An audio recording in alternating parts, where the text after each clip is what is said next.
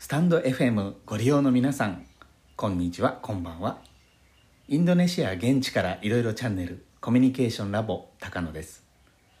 こちらのチャンネルはインドネシア在住のインドネシアの中の人が現地からいろいろと発信するチャンネルです。しばらくのお時間お付き合いください。ということで、こんにちは珍しく珍しく午後も収録しております日本から約ろくせんキロ南半球インドネシアの地方都市ジョクジャカルタからお送りしております。朝方の放送ではジョクジャカルタの最近の暑さと町の北の方にある活火山メラピ山についての話題でした。その後も順調に暑くなっておりまして、おそらくさんじゅうどは超えているかなと思います。仕事を失って無職という特権でスタンド エフエム のチャンネルをあちこち聞かせていただいてるんですが、先ほど今県ハワイさんという方のチャンネルで亡くなった先輩への思いという回を聞かせていただきました。くがつさんじゅうにちの公開となっていて、ハワイのな ん, なんとか通りっていうんですかね、その有名な通り歩きながらその様子をレポートしてくださってたんですけど、その通りには大きな木があるそうで、今県ハワイさんのお気に入りの場所でもあるようなんですよね。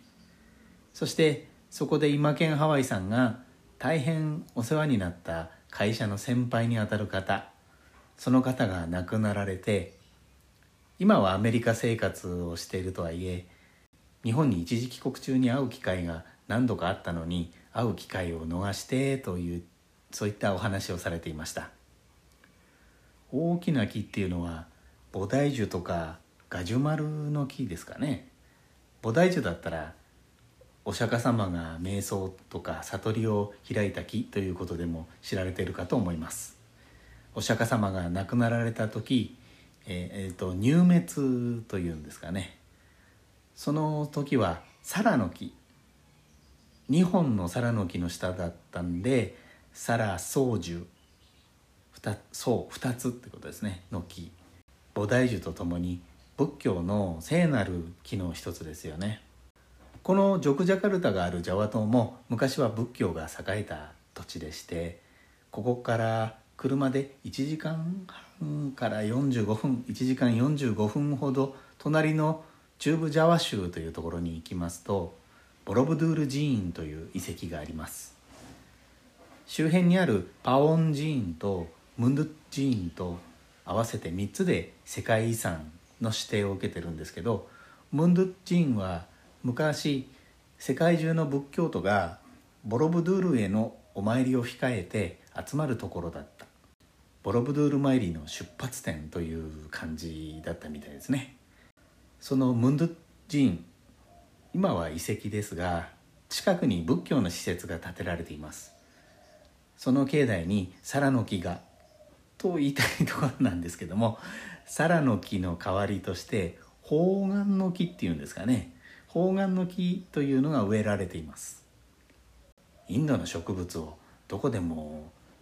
持ってって育ててっていうのはちょっと難しいですもんね。方眼の木はなんていうんですかね、あのこうサボテンというか爬虫、爬虫類みたいなこうギザギザっとした木なんですけど、花は大きくて綺麗なピンク色のが咲きます。サラの木ではないんですけど、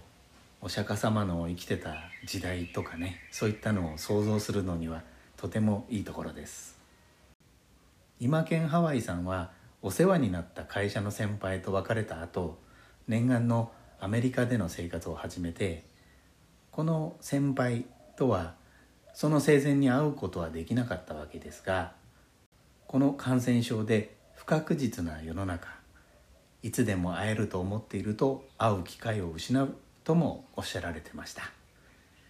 私も先日までジョクジャカルタで仕事があった時は忙しくて、結局父親が亡くなった時は間に合いませんでした。母親ももう亡くなってるんですけど、そうですよね、もっといろいろ話しておけばよかったなと今頃になって思っています。皆さんもできるだけそういったことがないように、大切な人とのお話の時間持つようにしてくださいね。今回の放送いかがでしたでしょうか。